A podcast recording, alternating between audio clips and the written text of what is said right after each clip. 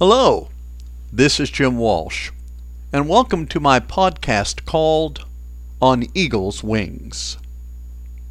Have you ever wondered why did God give us the Bible? Well, recently I presented a lesson in dealing with that subject, and so I'd like to go ahead and share with you some of my thoughts. I am going to separate the lesson into two parts. So, part one for this podcast, and then part two to follow it up. Dealing with the subject matter of why did God give man the Bible?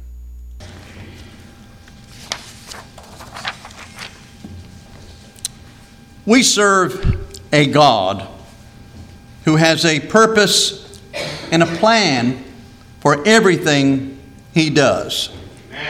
We may not know what that purpose is, but we are guaranteed that our Heavenly Father does have a purpose. He is not like man in that sometimes, just simply out of curiosity, we will do something, we will go somewhere. Maybe we're driving on the road and we, we see a, a, a, a path we've never driven down before. We just want to see where it goes. We don't know what the end result is going to be. It might be a dead end. It might be something that goes on and on, and we eventually have to turn around and come back.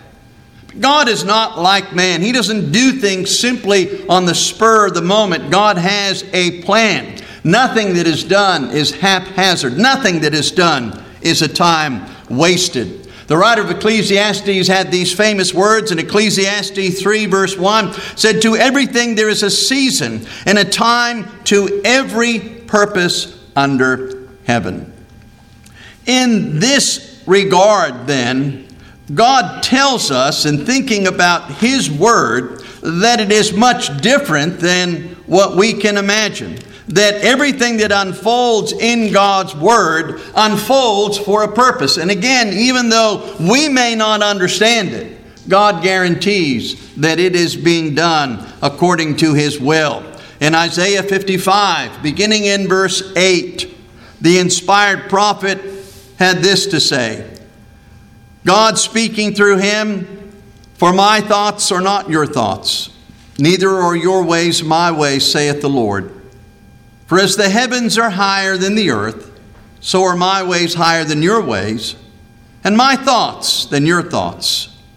For as the rain cometh down and the snow from heaven, and returneth not thither, but watereth the earth, and maketh it bring forth and bud, that it may give seed to the sower and bread to the eater, so shall my word be that goeth forth out of my mouth.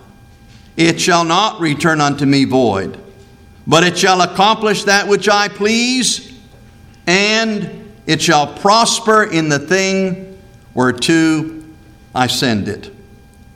God gives us this guarantee that His ways are higher than our ways. And even though we cannot fully understand everything that happens in life, God tells us that as His word goes forth, it not only accomplishes exactly what he wants it to accomplish, but it will prosper, it will continue, and it will grow. In thinking about this, we want to consider why God gave man his word. Why did God give us the Bible? And the reason I ask this question is because there are so many people that, that want to believe that uh, the Bible is too difficult for us to understand. I know growing up, that's what I was taught. Stay away from the Bible. It's going to confuse you. It's too difficult to understand. Uh, the greatest minds in the academic world find it difficult to understand God's Word. Certainly, someone like you will not be able to understand it. And there are a lot of people that com- completely believe that. They give in to that false idea that God somehow delivered His word, but only the most superior and wise of individuals can understand it, and the rest of us simpletons, we'll never figure it out. But we find that Jesus came to the common folk. Jesus didn't go to the educated. Jesus didn't go to the academics. There's nothing wrong with being educated. There's nothing wrong with being degreed. It's a wonderful thing. It's a wonderful accomplishment to be able to make your way from one level of education to the next, such that you are recognized by your peers as having been able to comprehend certain things that maybe a lot of us aren't able to comprehend. It's a wonderful thing to have a degree, to have a doctorate, to have all those things like that. But that's not a guarantee that having a doctorate means I understand the wisdom of God any more than not having a degree means I can't understand things. And so we find in thinking about God's Word, we're going to ask the question then, why did God give man the Bible? And I think the very simple answer, the very clear answer, is that God does want us to understand. It was not an exercise by God to see if we could understand, but God provided His Word to us so that we can understand it. When Paul wrote to the Corinthians in 1 Corinthians chapter 2, beginning in verse 9. He said, But as it is written, Eye hath not seen, nor ear heard, nor, nor neither have entered into the heart of man the things which God hath prepared for them that love him. But God hath revealed them unto us by his Spirit. For the Spirit searcheth all things, yea, the deep things of God. For what man knoweth the things of a man, save the Spirit of man which is in him? Even so, the things of God knoweth no man but the Spirit of God. So, what was Paul saying? He was saying, God revealed them unto us. He wants us to know. We're not going to be able to figure it out on our own. And so, God wants us to fully understand and fully comprehend. What does He want us to understand about Himself? Well, first and foremost, that He is the Creator. That I did not create myself, you didn't create yourself. We didn't all of a sudden just spring up one day accidentally.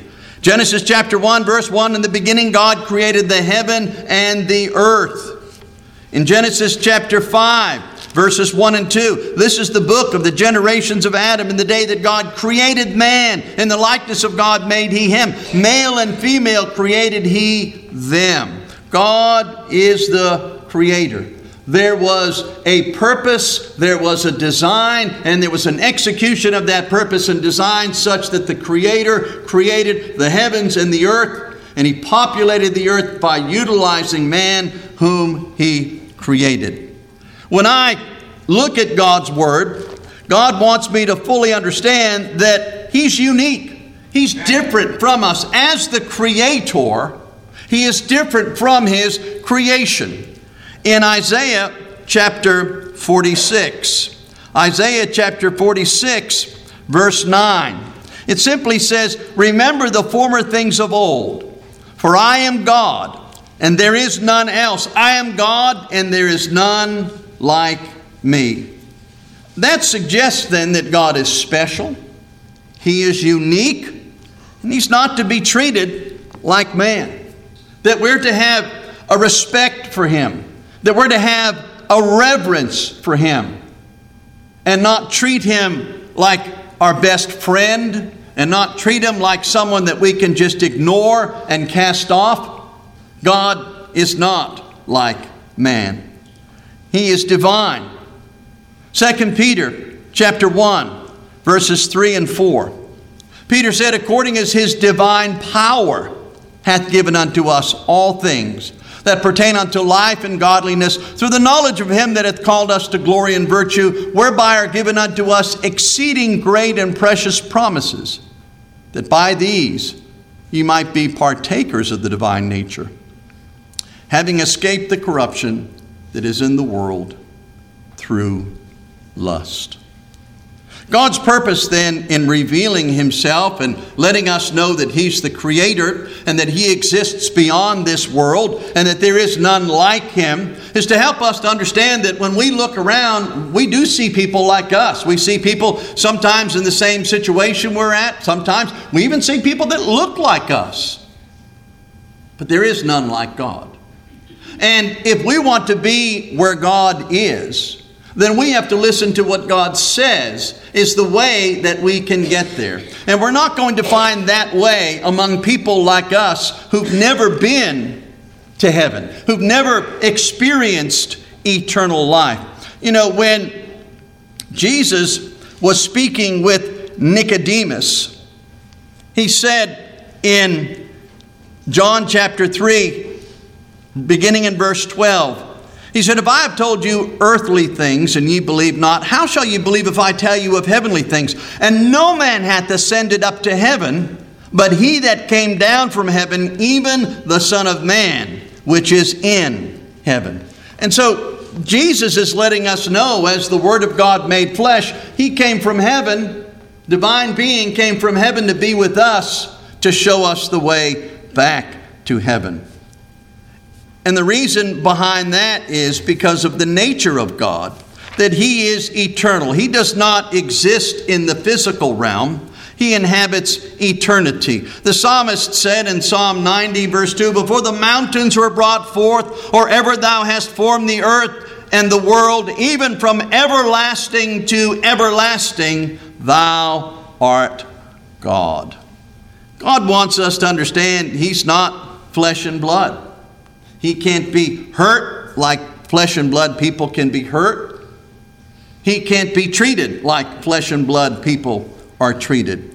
He wants us to understand that He inhabits eternity. And if we have an expectation of being with Him in eternal life, then the only way we can do that is to heed the word that He has delivered unto us. And that word reveals His love for us. Back in Jeremiah chapter 31, beginning in verse 1.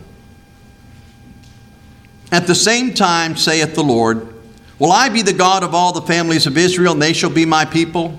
Thus saith the Lord, the people which were left of the sword found grace in the wilderness, even Israel, when I went to cause him to rest.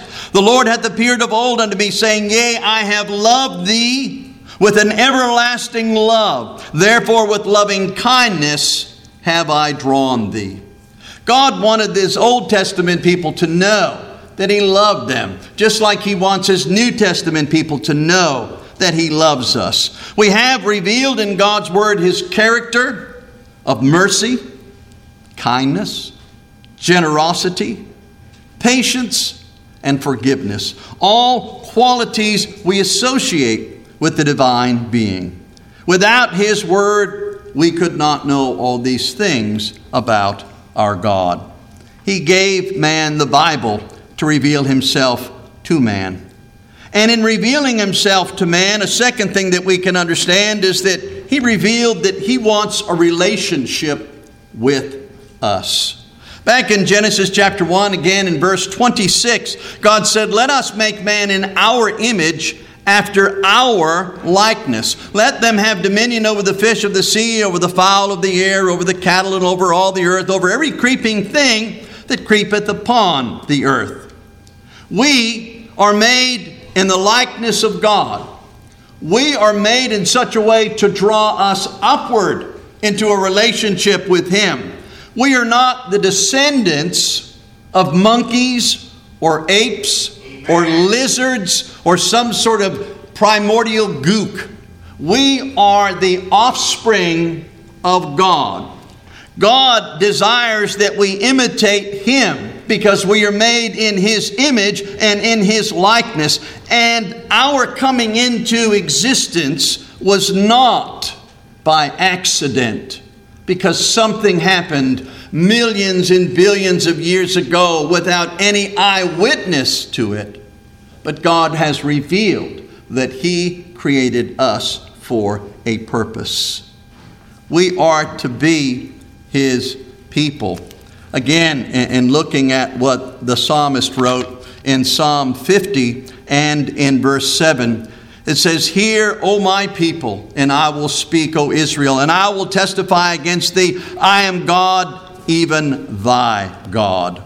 Later, through the prophet Hosea, in Hosea chapter 2 and in verse 23, it says, I will sow her unto me in the earth, and I will have mercy upon her that had not obtained mercy and I will say unto them which were not my people, Thou art my people.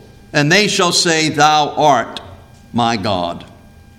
In revealing his word unto us, God reveals that it is his desire for us to engage in fellowship with him. Once again, this is Jim Walsh. Thank you so much for listening to my podcast called On Eagle's Wings and for listening to part one of Why Did God Give Man the Bible?